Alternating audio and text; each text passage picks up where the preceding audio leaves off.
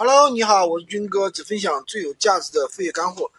刚刚呢，有跟几个粉丝在聊天啊，就是我曾经有一个学员，也不是曾经啊，就现在他还是我学员。有个学员呢，他是好像是新疆那边的嘛，上班工资也很低，真的很低，三千块钱。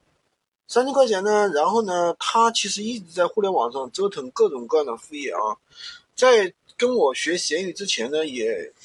怎么说呢？也折折腾了啊，很多个不同的副业，还亏了不少钱。为什么呢？因为有的时候被人骗呀，有些师傅不教他呀，怎么样的，他就喜欢自己到处去折腾，对吧？到处去折腾，然后呢，跟我来学习啊，跟我来学习，学了这个闲鱼，现在一个月收入其实也不是很多，就万把块钱，嗯，但是我觉得还可以了。但是他愿意去掏这个学费七九八。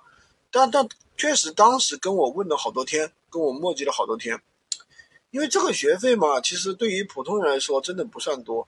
因为比如说，如果说你一个月能有一个一万块钱的收入，花个七百多块钱真不算事儿。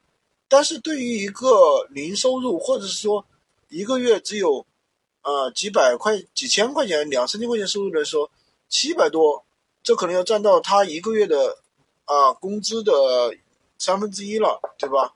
他说他一天的话收入一天的话这个消费只有几块钱吃饭呢几块钱，哎，所以我觉得怎么说呢？呃，就是人就是要去折腾啊，不折腾真的不行，不折腾你老是就是停留在原地那种呀，对不对？虽然说去折腾了有时候不会有好结果，但是你不折腾永远是个坏结果呀。那么今天也有一个粉丝找到我。他就跟我说了这种情况，哎呀，一天呢上班啊，怎么只有啊一个月上班只有三千块钱，然后呢收入也很低，然后呢每天这个就怎么怎么样，反正蛮苦的啊。我说你，然后说了半天，他说，哎，那我去借钱，借钱来做，借钱，然后我等会儿跟他发信息，他结果把我删除了，这就说明什么？人和人的想法真的是不一样的，就是说。